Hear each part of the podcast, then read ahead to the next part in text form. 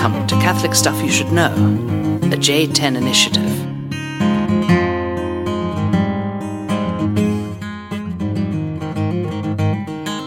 Hello and welcome back to the podcast.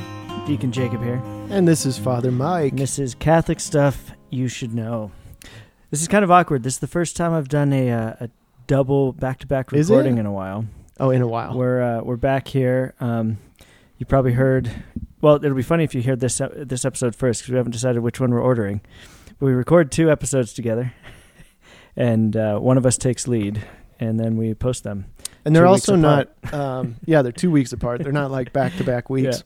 So um, yeah, I don't know when this one's going to come out. If we'll do yours first or not, but it's awkward a We'll little get bit to 'em. because uh, we we chat and we're hanging out. We were talking. You were having lunch, and then we did our first episode, and then we talked between about other stuff, liturgies, masses, Venmo. whatever. Venmo. That's Venmo's weird. Yeah. We decided Venmo's weird that you can see what your friends are paying or getting paid for. Not that like that's anything weird, but friends from high school I haven't talked to in 15 Yeah. years. I think it's everybody in my contacts. So there's there's people that show up there, and I'm like, I didn't know they were in my contacts. And I, I don't understand what those images mean. I don't. I'm not sure why Venmo thinks that I need to know House, who paid what. clown face, football? I don't don't spend too much time trying to figure it out. Hey, I had this thought. What do we ever? Um, we always say a prayer before we start Yeah. recording on the podcast. Do we ever have that prayer included? I, I thought maybe it's Maybe good, but. Yeah. it's also like this is not a this is not for um, public consumption or something. Isn't that? I mean, they're beautiful that prayers. That's the thing. yeah. Generally, I mean that's fun. We can uh, if you're if you just listen to our podcast on the sotto Voce prayers, um, then this is a little peeling back of how we pray before the podcast. Uh, if we decide to post this one first, you're gonna get one next uh, in two weeks about the sotto Voce prayers, That's right. which are the um, the lowered voice prayers. Or this is a preview, Yeah, either way. little teaser. Uh, but yeah, no, I, I always pray just that uh, God will send the Holy Spirit to be with us to speak what He wants uh, to be shared because I need grace. yeah, and then sometimes for the intercession of Mary or for the Yeah. saint of the day or whatever. That's the, the general scope of it. But I don't know if it's ever been on. No, I don't. I get self conscious Yeah. to be honest. Once, like- once the record button gets hit. Yeah, then I kind of am, am aware that I'm talking to you and whoever's listening. Yeah, not just praying to God. Right. Um, speaking of the Holy Spirit working, I've got a story for you. Ah, Just a fun little uh, deacon on the street story. Um, is that like the interview thing? Yeah, I should do that. Just go. we should start Deacon doing Catholic. Catholic stuff. Deacon on the street. Yeah. Let's start a YouTube channel for it. Um, let us know if you want that. Is That is that like a quiz in? show? So you're like, are you Catholic? Oh, hey, what do you think? Can you answer this question? No. Um, I don't know if I if I brought this up or we talked about it. I think of maybe at some point. Um, I preface way too many things with that. I apologize if you've heard that before, but I sometimes can feel a little uncomfortable in my clerics. Um, multiple reasons for that. Uh, I'm not yet a priest, and that's of course what people will ask first: is, "Are you a priest?" I'm like, "Actually, I'm a deacon." Yeah, and then they're like, Um, well, what is that? So usually, if somebody comes up, like, "Hey, Father, it's great to see you and your clerics out at a restaurant or something," I'm like, "Thanks, God bless you." You know, Yeah, just yeah, let it yeah. be. Uh, but if they're like, "Are you a priest?" I'm like, "No." I've had people ask me for confessions. That's weird because Oh, then I really have to explain it. Um, I was more. Well, it's good that you yeah. don't do that Yeah. and just roll with that. I was more uncomfortable as a seminarian um, for reasons like that, and then we weren't like always wearing our clerics out and about because we'd wear them when we were doing ministry, uh, whatnot. But generally, if you were around town, you wouldn't just be wearing your clerics. Now, as a deacon, it's kind of standard uniform, hmm um, and there's a good there's a good element of that a um, an awareness of being a public figure, a public person in the church, uh, being a witness to God is in the world. Um, but it can be, you know, a little challenging or daunting at times. Um, Yeah. a lot of people have different ideas or views or res- respond varyingly uh, to seeing the caller. I was actually walking around Cap Hill here, and uh, I like to try and smile and say hello to people, whether I'm in my clerics or not Right. Yeah. just because I think we don't have very much interaction outside of like the five friends we've decided to surround ourselves with anymore, and we're like scared of each other. I think this is still like a COVID hangover. Like we're even more scared of the stranger now than ever before. Yeah, and down here, a lot of people won't respond. Yeah, Not everybody, and, but and it's fine if they don't. But I like to say, "Hey, good afternoon," or smile, say good morning, whatever. And I've taken to howdy. howdy, howdy, bub. Howdy. but the it's it's whatever. Usually I get good responses, but I I had this one and and maybe I'm reading into it, but I had said, you know, good afternoon to this guy that was walking past me and he kind of smiled and said, "Oh, good afternoon, father." And I keep walking and there's a woman 30 feet behind him, same sidewalk, she's going to pass me within earshot of my little interaction and she just kind of looks at me and then immediately crosses the street Oh, mid street, not at a side, not at a crossroad. It just immediately crosses the street and starts walking on the other side. I'm like, I don't know what that was. yeah. I don't know if she just didn't want me to say hi, if it had anything to do with the fact that I'm in clerics. Um, but that one was kind of weird. I felt felt a little. Uh, And it's not like you're a big guy crowding the yeah, sidewalk. I'm not taking up. so she's got a. maybe I don't know. Maybe it's like um, if the Mormon missionaries are coming your way, and you're like, uh, Nobody breathe. I, don't have time for this, Yeah. or whatever it is. No offense, Mormon missionaries. Keep going or Anyway. whatever. so that that aside, and then I think uh, one of the things I've experienced this is just uh, I guess confessional time. One thing that I've experienced since being a deacon is um, kind of that call to be public, and then that realization that I don't really have a private life. Um, Mm. I shouldn't, and I'm not really entitled to one. Uh, and yet, there's kind of that temptation to just like, man, I just want to kind of relax and be anonymous. Mhm. Um, and I could share other stories where I've failed at evangelization because I'd rather be anonymous. Um, Mhm.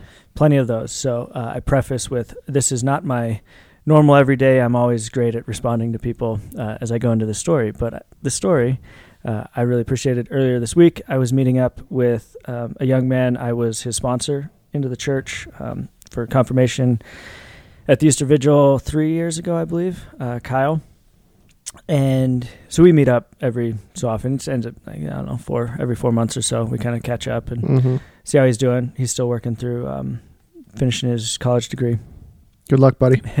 But anyway, so I, we're meeting up. We we go to um, the Bull and Bush Brewery down on Colorado, and we're just catching up over lunch. And our uh, our waiter was kind of coming around, and I can't remember exactly the context of it, but I started getting kind of excited, and I was kind of like just teaching on on the reality of original sin, the reality of sin in the world, the reality that like the doctrine of original sin and sin is the easiest doctrine to accept. You just look out your window and somebody's sinning. You look at 2 hours past and you were sinning. Like, Yep. it's just you know there's disorder in the world and that we don't act the way that we should we don't love the way that we should um, and there's disorder and broken relationship because of it it's Totally. how do you deny sin i don't know but we like to yeah. um, Unless you misunderstand what it is. Fair. hamartia to miss the Hamartia. mark Yeah. Um, and the fatal flaw. but anyway the the teaching on sin i'm just kind of getting excited and i said and then the the world just wants to claim this universal brotherhood like we can just force this happy we're all together type of thing. And i'm i'm telling kyle i was like kyle what naturally makes people brothers? And he's kind of giving me some answers. They're okay but it's not what i'm looking for. And then uh, i'm like no no that's not it. And our waiter comes around and the waiter goes uh, I, I just grab him. It's like, oh, maybe he knows. Maybe he knows. Hey, just a second. And I was like, hey, man, what makes people on the natural level brothers? And he just kind of goes, um, God. and I said, no, you're just saying that because you see this collar that I'm wearing. He's like, well, no, that's what they taught me when I was growing up. hey. I said, awesome, but why? Why God? You're you're not wrong, but why God? And I said, um, what makes people on the natural level brothers is common parents. You're Oh. a brother if you have common parents. So if humanity is going to be brothers, it's be only because they have a common father. Mm. Now, a little bit you can do this with a fatherland. I mean, we have we have a nationality. There can be a brotherhood of you know the United States of America or of France or of Italy. There can be a Yeah. brotherhood. But truly, what like or the French Revolution fraternité. yeah, but even that, it's like we the the government, the structure, the Yeah. and it doesn't. It's really not enough, and it doesn't share the passing on of, of blood, really. Yeah. Whereas Another another culture might call you comrade. comrade, the Russians, um, God, God is our Father because He is our common source, hmm and we come from God as Creator, who gives us life and sustains us in life. That's why we can call one another brother Mm-hmm. as human beings. And we're getting that. And I kind of explained this. I'm excited about it. Whatever. Did the guy accept it or just No. squirm? No, James or uh, John. It was John. He goes, "Oh, that makes way more sense. I get why they said God. That's cool." oh, nice. so it was kind of cool. It was whatever. And so then he kind of circles back around. He's going to his other tables and he's uh, he's checking somebody out at the um, uh, cash register, which near where we're sitting. And he just kind of turns around and he looks at me. He's like, "Man, I got to tell you, I um, I just made a priest joke like five minutes before you walked in." And then you walked in, and then I got your table. and he's like, "Oh man!" He's like, "I walked in the back and I was like, all right, you win this one, God." yeah, that's right. Providence and get you. So I, I just kind of smiled. I said, "Oh, what was the joke?" Uh oh. And and he kind of like squirmed a little bit. and I said, "No, trust me. Like I'm not going to be offended. But but what was the joke?" And won't tell the joke, but um, Because you were offended. I wasn't offended. I don't want to offend anybody. Um, but a Michael Jackson song came on, and it was kind of a pedophi- see, pedophile joke um, Yeah. with a priest. Low whatever. hanging fruit. And it's and and I just said, you know what, man? It's really sad that we're in a world that priests have done such things that those jokes are around. Yeah. I'm so sorry. about- totally. I'm so sorry for that. And he just goes, "Yeah, man. Yeah. I'm a Boston Catholic boy. This guy, he grew up in Boston, yeah. raised Catholic. The heart of the scandals. That's hit, right. right? Yeah. And I just I just looked at him. I go, "Oh man, I am so sorry. You were right in the middle of it." He, Yeah. sa- he says, "Yeah, yeah." And I could just tell there's pain. There's pain in the voice. Oh, There was sadness. There's betrayal because, like, yeah, he grew up Catholic, and then also the church he knew. I mean, it's is everywhere in the world in the U.S., but the church he knew had these atrocious sins uh, from clergy, and and I just said, you know what, you have every right to be frustrated, and even more right to be deeply sad. And I was just able to say, like, I'm very frustrated, That's right. and I'm very sad, and I have to bear the weight of the sins of my brothers who did that Mm. thing. And but I just bring that up because like that's it's just I found it a beautiful moment of connection with him Mm. where like I don't know where he's at. We didn't talk too much more about faith after that. We you know laughed about some other stuff, but um, just being able to meet him and just see the pain Yeah. where that came from, but then to also just like offer an example of like, yeah, I'm with you. I might be wearing this collar, but I'm with you. And so That's a know. great reaction. It's a noble reaction. I can get defensive, to be honest. Sometimes I'm, I give the kind of same response, and other times I just feel like that's totally unfair. Yeah. There's thousands and thousands of great priests and good priests, and yeah, um, that those are exceptions by far. So the jokes are stereotyping. Everybody's like this, Yeah.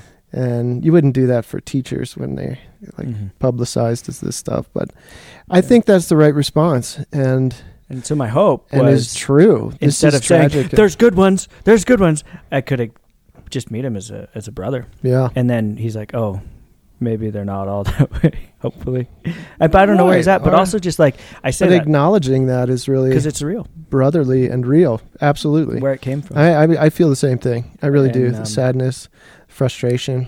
I get angry. you know, Yeah. and and then I also will do penance and ask Mm. the Lord to have mercy and protect me from any temptation to any sin. You know. yeah it's yeah, it's a messy world out there, and we're all uh, dodging dodging pits and traps and everything Mm. around every corner. Um, but I mention that with the Holy Spirit because the Holy Spirit is always at work.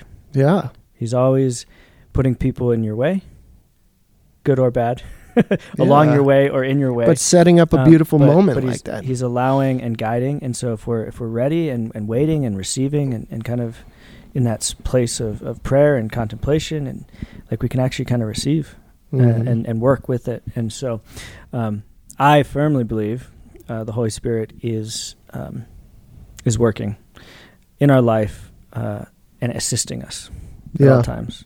Which You know, in the Acts of the Apostles, Cornelius comes to Peter. He's not a Christian yet. He's not, you know, baptized.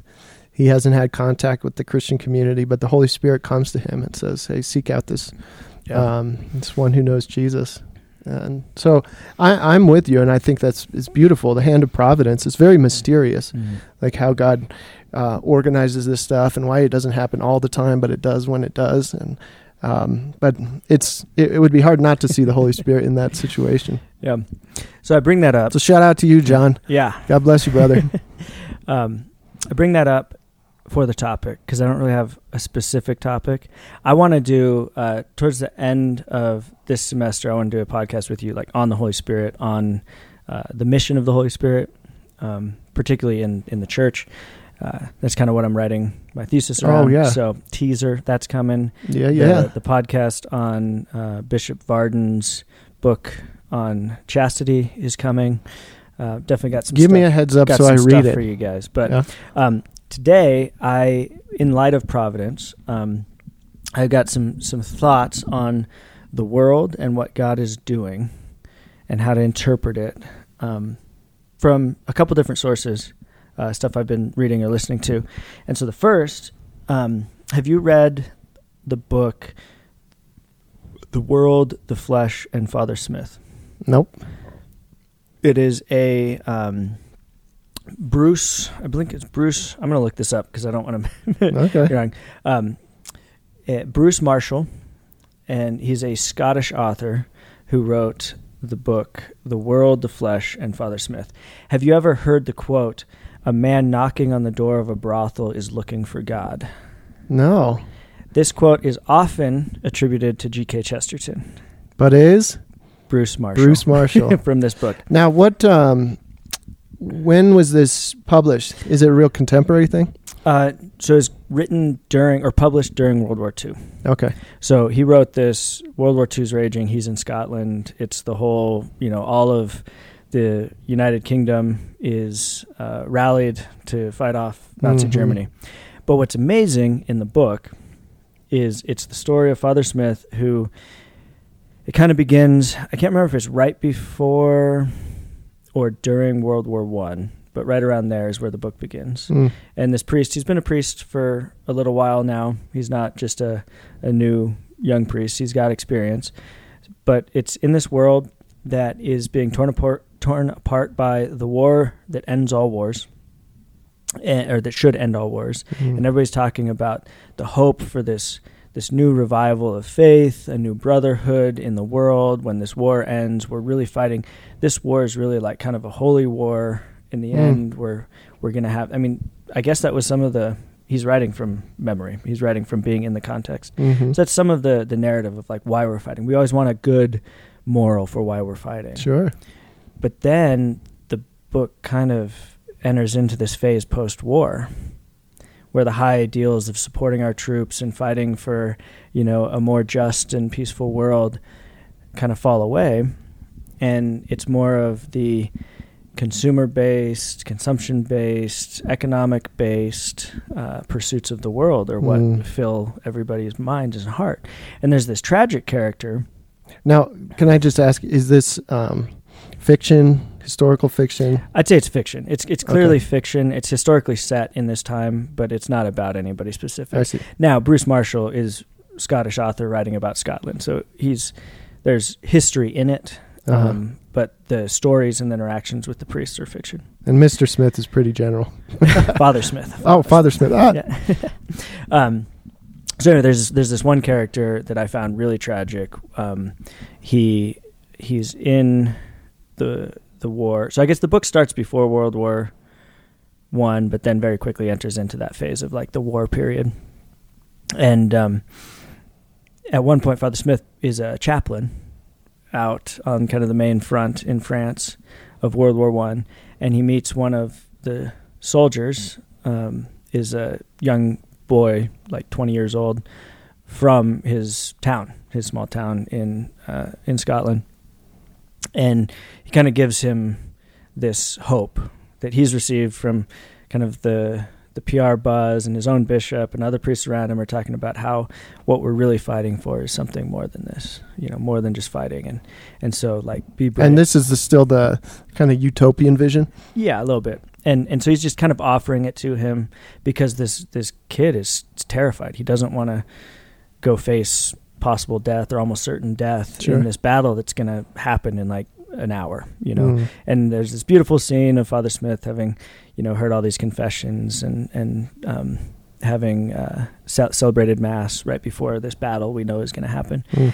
And so then this is kind of his personal interaction with him, and then the battle begins, and you get some, you know, Father Smith goes and he's doing some anointings with some of the characters and stuff. It's actually it's really beautiful, but he kind of gives this this man, this young man, hope for what he's fighting for Mm. is gonna pan out uh, in in the future. Uh, this better, more just, more um, faithful world. But then they get back, and all of a But then, yeah. all, all of a sudden, the world's not at war. So all the we're proud of you. You are awesome. You're you're our boys. Def, you know, support our boys out on the front.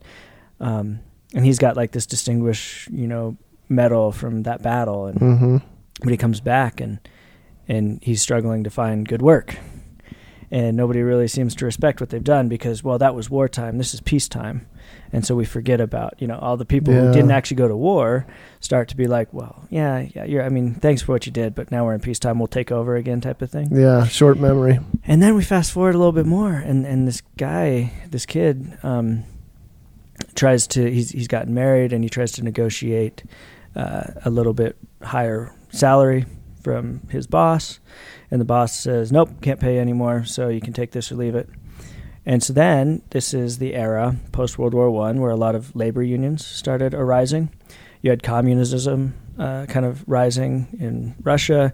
Um, you had a lot of labor force rising up and saying like we Mm. want things differently from many different um, perspectives. It wasn't all strictly communism, but you had you know labor unions arising in the U.S. and whatever, but the the people were terrified of them and rejected them and kind of condemned people for them. So Mm. this this young kid, post war, supposed to be this war hero, trying to make ends meet for his family, just married, tries to get a little more money. Boss says no. He tries to unionize his other employees. The boss gets wind of it and then just fires him. So Uh. now now he's out of work. And then we fast forward and a little bit later he's, you know, selling anything he can on the street and they're living he and his wife kind of in in the slums of, of the town and um, there's a scene where one of the more wealthy characters uh, invites Father Smith to this nice hotel, and he's kind of looking out over the city, and there's this kind of labor protest march happening, Mm.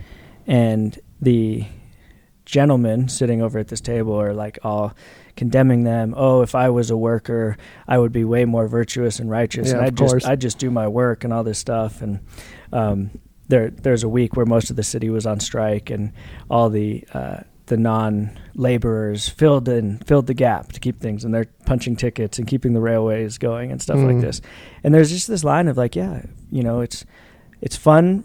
It's fun for the non-laborer to go labor for a week Yeah. but it's they don't actually understand the life of it. Um, so I don't know. There's just that story arc, and then the kid ends up um, well, at the end. He kind of gets in trouble with the law and whatever. But um, that story arc was just kind of heartbreaking. Of we can like romanticize things and then condemn things so quickly in a Mm. culture, and this whole story. Um, Does That- Father Smith speak any wisdom into it? uh, he- you he- you said you don't understand that life or whatever. Yeah, so Father Smith, uh, what's beautiful, and this is why I love the book, and I think you could read it um, as- from a priest perspective, but even just any Catholic. He's bouncing between so many worlds as a Mhm. priest. He's, you know, he's a pastor, uh, he's a parochial vicar, then he's a pastor. He has his relationship with his bishop. He has relationship with these other priest friends around. And there's like one priest who's who's really into the liturgy. There's another priest who's kind of like the priest of the people. Um, a bit stereotypical, like archetypal characters, Sure. but so as to give this context of Father Smith just being in all of these worlds. Mhm. And there's not like moral judgment being passed on on most of these. It's just, I think what Bruce Marshall kind of does, he just presents the absurdity of the world Yeah. of like this is all going on and people have different engagements and amounts of engagement or thoughts of things but the priest particularly is in all of these different worlds Yeah. where you're you're with wealthy, you're with faithful, you're with unfaithful, you're with people who love the charitable works and services of the church, you're with people who love the liturgy of the church, you're with the poorest of the poor, you're with everything in between. Yeah. And and on a daily basis. And so I've talked enough. I don't know if I'm triggering any thoughts in your Well, your heart. I mean, yeah, interesting, fascinating. I'd like to I'd like to read the book, The World, the Flesh and Father, Father Smith. Smith. So, yeah, you you're dealing with the fallen reality of the world and probably the best of it too, it sounds like. And um and then end with the flesh, you know, Mhm. just like the and none of the characters, even the bad characters, none of them are like entirely vicious, and none of the heroic characters are like without their faults. And I, I really love it because it's kind of a human story. Yeah, it's way. true. So. Yeah. And those things are complicated. I always go to scripture, of course. Mhm. um, and the flesh is like such a problem in, for example, John's gospel and in Paul Paul's work, and and at the same time, the Word became flesh and dwelt among us. You know that that term is so complicated because at once it it talks about the fall and our fallen weakness, our propensity to sin, our sinfulness. Um, our participation in evil, and then at the same time the nobility of of flesh and the dignity that we have as creatures uh, that God has made and then also redeemed and um, and then the world is very similar you know the world world can can connote the fallenness of human beings and seduced by the world you're worldly and and then at the other on the other hand the world is beautiful the Mhm. world is a, a profound creation and the Points world is to a- God and speaks of His grandeur. yeah, and it's the stage on which we carry out love and that received God's presence and God so loved the world that he sent his only son. so yeah, the the complexity of that and then I would ask the question to you if did you find the book to be pessimistic, optimistic? It sounds like it has a cre- a critique of naivete Mhm. and um, tries to delve into the, the fallen reality of the world and the confusion uh, in the complexity, um, but also maybe a sort of heroic character that you're following through all of that in this Father Smith who navigates it. Does he have his own kind of struggles or fall? He definitely has his own kind of struggles and his own doubts, but the biggest struggle is for him. How is what the church says? How is what Christ said? How can, how can all of these sayings of Scripture, like you just mentioned, be fulfilled? Mm, and in broken people in broken times in a broken place like because what he's pointing to is the world keeps kind of spouting these utopian worldly ideals mm, even the church at a time is kind of looking for the world version of the utopian re- Sure. uh, resolution to these things even if it has the veneer of faith and what's profoundly optimistic in the book is at the end he finally he's like I finally realized that it is because of the cargo that the church carries. So what is within the church herself at her core what she carries, which is ultimately the divine mysteries, Christ become man, the Eucharist, the sacraments, the cargo that the church we're thinking like a train, the cargo that she carries pushes out from the inside mm, and fills the cracks. mm. So this cargo that the church is holding is constantly filling the cracks of this sinfulness, this brokenness, and uh, the poverty of means, the poverty of spirit, the poverty of charity, the poverty wherever our poverty is, uh, it, it fills it. Mm. And I found that profoundly hopeful and beautiful reflection on what the church actually is. So yeah. I love the book. Um, and I think Father Smith is kind of this vehicle to see the world in its mess, in its absurdity, and in its beauty. Um, it ends in World War II. It ends in the middle of World War II. Um, and I think it's, it was written there. So Marshall, the Bruce Marshall, doesn't know the conclusion of World War II when he's Oh. writing writing this book, And Uh, so he's saying, which is also intriguing. in part, here's the reality: the world is fallen. Mm-hmm. You know, there's the disappointment that you're going to face in the fact that we we thought we had carved ourselves out of war Yeah. and of conflict, and people will get along if we get things ordered again, and then it falls into chaos again, and um, and that same kind of provocation, and yet now you know, presumably, I don't know, I didn't read it, but that Christ is there, that the church is there, and that grace is there, Yep. um, in spite of Mhm. war. I mean, h- horror Yep. and chaos. And for me, subjectively, it's just beautiful to see the story of this priest who's he's talented, he's got his abilities, but he's not like this super priest. Mm. And he's not a terrible priest. You know, like Graham Greene's whiskey priest is Yeah. totally about uh, like totally not great man through the grace of God actually still serves as a good priest and a good witness yeah, in the end, even though humanly he's very sinful. And then you've got your, I don't have an example in mind, but you could do the flip where it's like the, the super priest who never makes a mistake and is awesome all the time type of like superhero guy. Yeah. I, I don't know where that would be. There's another Monsignor Quixote of uh, Graham Greene, and it's a little more like that. He's the priest is kind of bumbling around, but he is like super virtuous and um, is kind of got all the wisdom every time. Okay. You know, around the corner. So then this guy, Father Smith, he's he's well formed. He's got the right answers most of the time.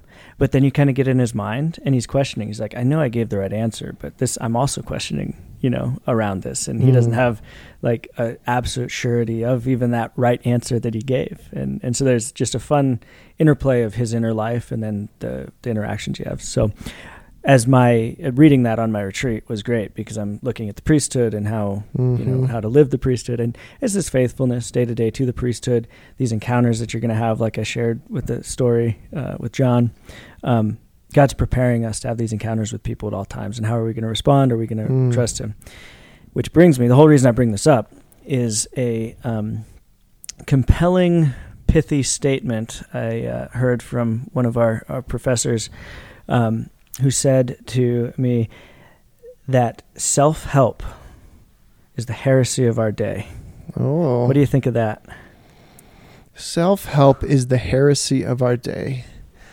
Uh, well, first thoughts are insofar as it becomes the salvation of of humanity and the salvation of ourself, it is um, going to impede our confidence in grace and the need for grace and our um, the profundity of the gospel message. So heresy, if heresy is teaching something contrary to the gospel and the deposit of faith, then I could see how you might say, you know, self help is the rejection of the need for God or um, the the power of God in replacement by with our own strength and our own uh, agency and uh, our need for God.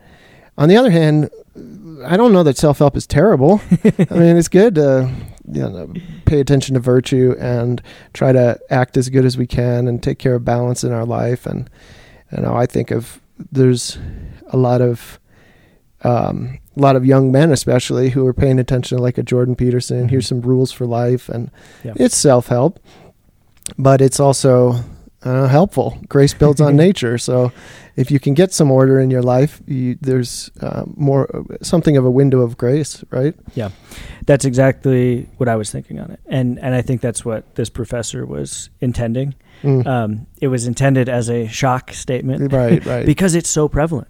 Self help books are selling everywhere. oh yeah, Like it's probably the top genre. Audible, like the thousands and thousands of self help books that you can read. This way, that way, this cultural wisdom, that cultural wisdom, how to do this, how to organize this, how to how to gain more, how to simplify your life. All these things are Mm. self help.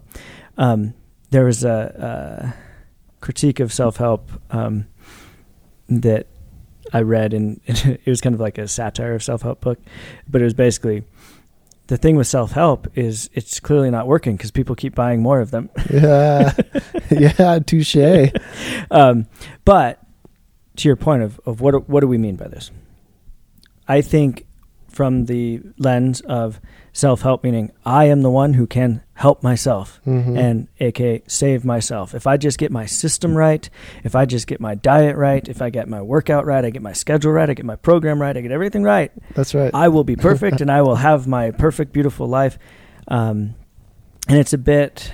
Uh, it's a bit materialistic, but even you get the guru. Like, uh, there's a lot of talk of meditation, uh, daily Oh, yeah. gratitude type stuff, um, which is like, all right, great. You've got certain good virtues. I, I think of um, G.K. Chesterton in Orthodoxy. He says, like, in modernity, um, the yes, we have untethered vices into the world and let them run free. Mm. But he says the greater the greater uh, error.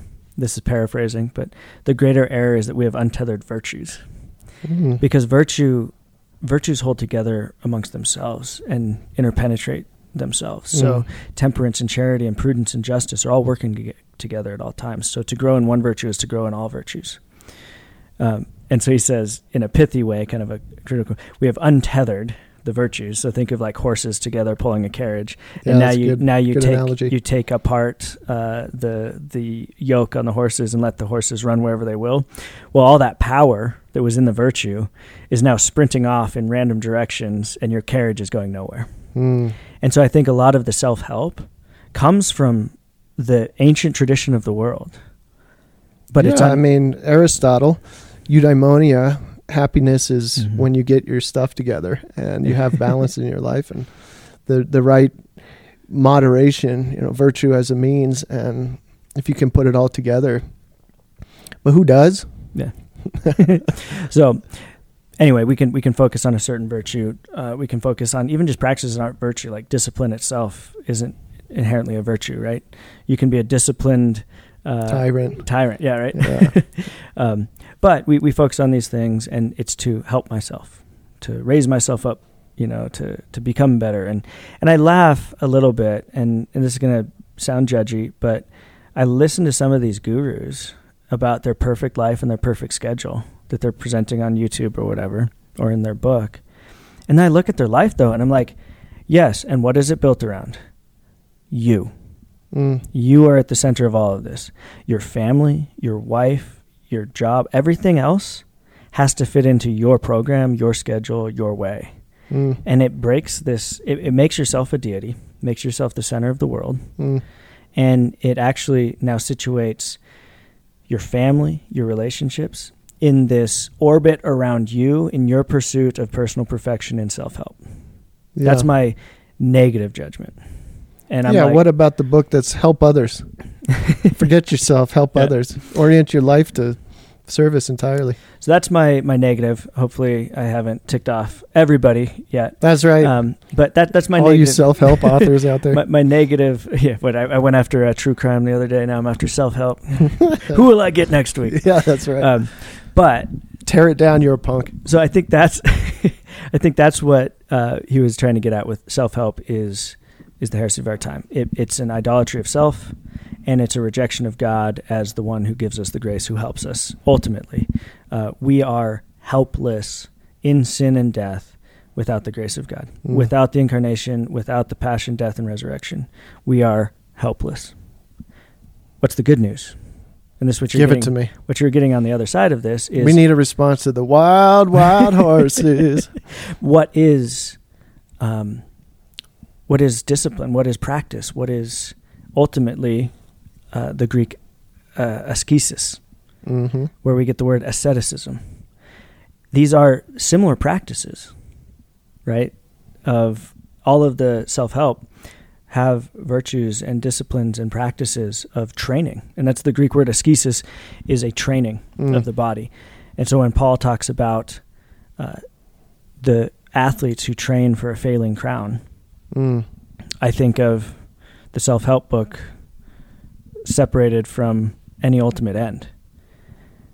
But what does he then tell us? Do that. Yeah. Train. Train so as to run to win the race Yeah. because your crown is an eternal crown that will never fade. And so I just want to And the difference is the end.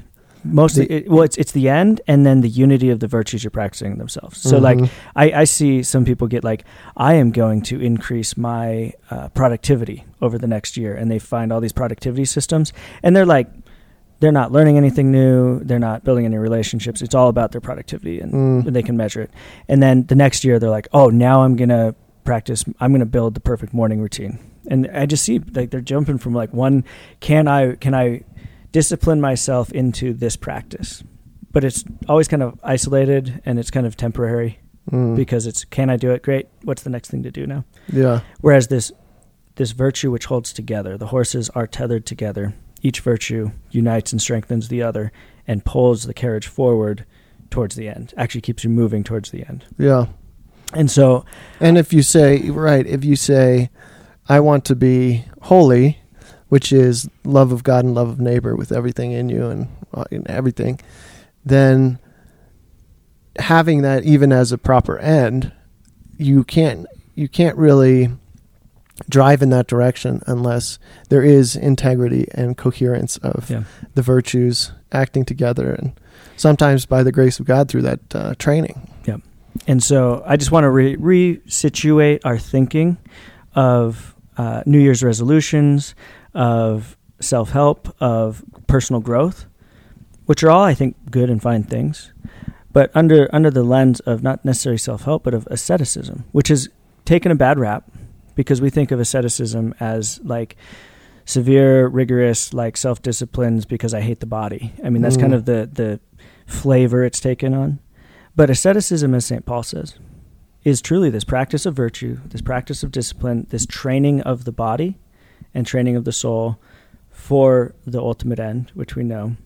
And so I just offer that to anybody who's listening, anybody who might be thinking of looking at that kind of paradigm between ascetic training of the spiritual life and just self help so that I can kind of have a happy or uh, satisfied or productive Successful, or yeah. successful life. Like what are we what are we really trying to build towards?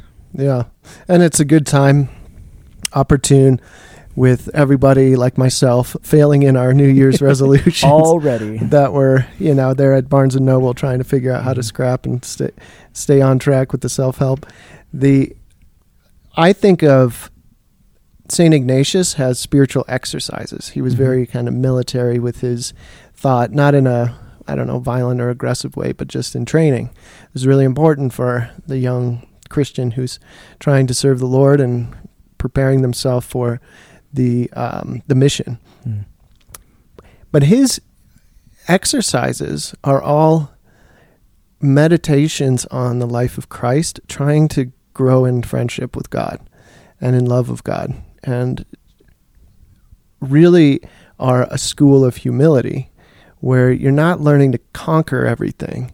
You're learning to accept who you are and come to know yourself, and then being able to offer yourself as you are to the mission and the glory of God uh, without the naivety of saying, I'm going to spend years and years perfecting myself before I can take the next step, which is your mission. You know, Mhm. because you won't. You you won't ever get there. because you take that step where you are and you're growing through your own efforts and you're growing because God is constantly infusing and giving and bestowing grace through the sacraments, through just your seeking Him, through your saying His name, through reading His Word. And so I return to the novel in context now.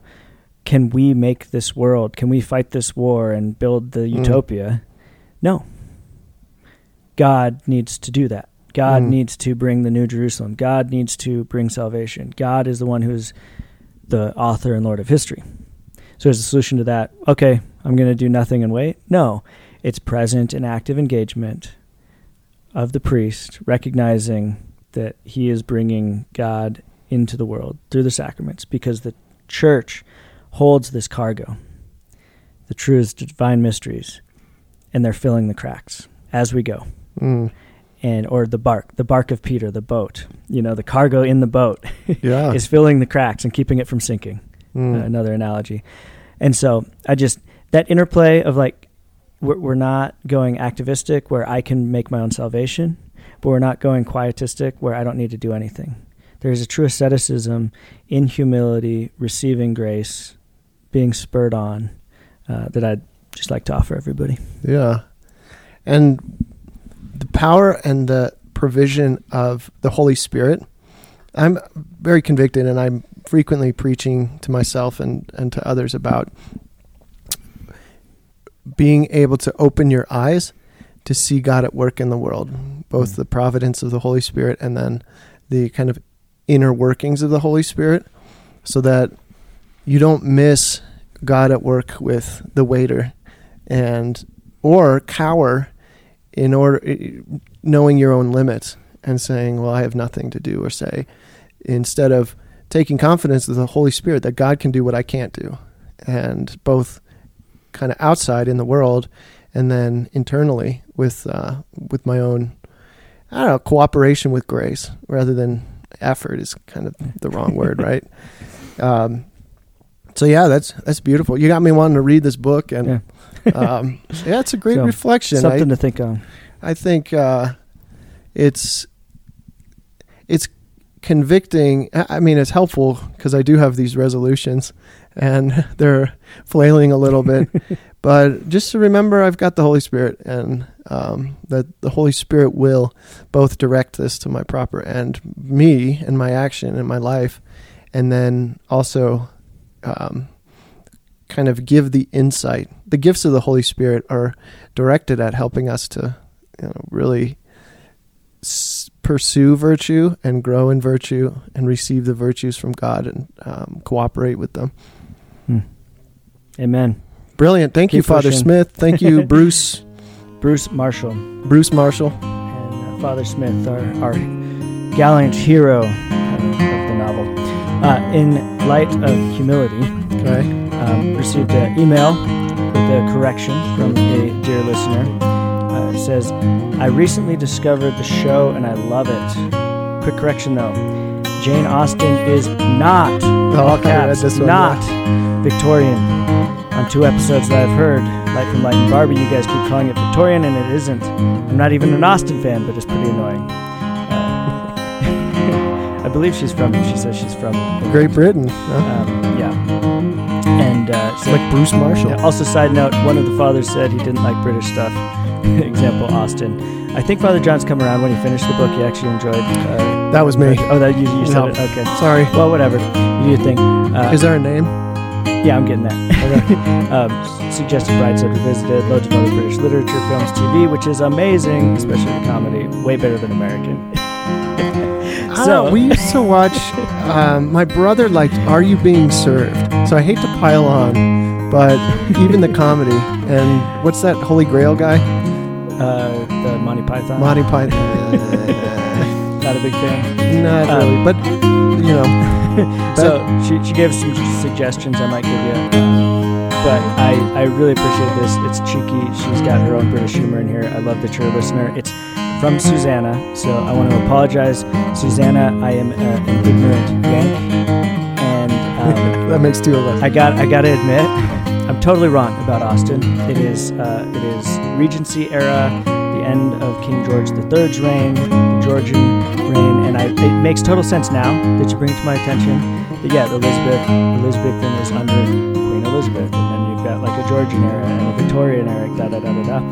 And um, in my ignorant Yankness, I um, I think of English history as uh, the mythical time of King Arthur, yeah. and then we have like the heroic English Catholic time, and then Thomas have, More. yeah, and then and Becket, hmm and then we have Protestant England then after King Henry, we have Elizabethan England until the modern time. Yeah. So I apologize for my wildly reductionistic history. So I just put Jane Austen in the uh, post Henry, pre World War II. But not anymore. and I apologize, but I've been corrected. I am humbled. Uh, consider this an apology. Thanks for the correction. Thanks for listening. Hope you're having a good time. Sorry, Susanna. And I love G.K. Chesterton Yes. Praise God. him today. Uh, and John Henry Newman, among others. Oh, I want to shout out this um, anonymous Catholic artist who sent me some stickers that um, she drew up. I'm pretty. I'm pretty sure. I think she said that she didn't need her name or want her name on the thing. Um, this was already maybe nine months ago, something like that. But she has. Uh, there was like a kind of cool stylized Pier Giorgio, and then this wild uh, Our Lady of Sorrows, where it's like embroidery and it's like Tim Burton esque, Oh, wow. and one of the wilder things you'll see. And I think it's so quirky and um, unique that I stuck it on my phone. So it's on my phone and it gets a lot of attention. People say, What is that? And I get to delight in it along with them. So um, if I had your name, I would promote your art, but uh, I respect the humility of saying um, that you can remain anonymous. And just a shout out to you because I think you're cool. awesome. Send me more. Catholic Stuff Podcast at gmail.com. Reach out, let us know what you think. If you got any ideas uh, or just want to say, hey, thanks for listening. God bless. Long live the king.